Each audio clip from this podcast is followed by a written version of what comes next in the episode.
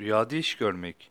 Bir kimsenin rüyasında işini düşündüğünü ve işini görmesi, işinde oluyormuş görmesi, mertebe ve derecesinin yüksek olduğuna, işlerinin yolunda ve düzen içinde gittiğini işaret eder.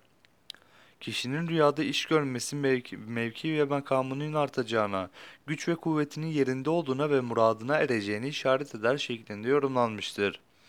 Rüyasında işinin noksan ve eksik kalmış olduğunu görmek iyi sayılmaz. Rüya sahibinin işsiz kalacağını işarettir. Yine çalıştığı makine veya aletin ansızın bozulduğunu görmek de iyi değildir. Bu rüya rüya sahibinin işinden çıkarılmasını işarettir. Memur için de aynı şekilde yorumlanır. Memur olan bir kişinin rüyada kendisini işinin başındaymış olarak görmesi, ömrünün uzun olacağını işarettir.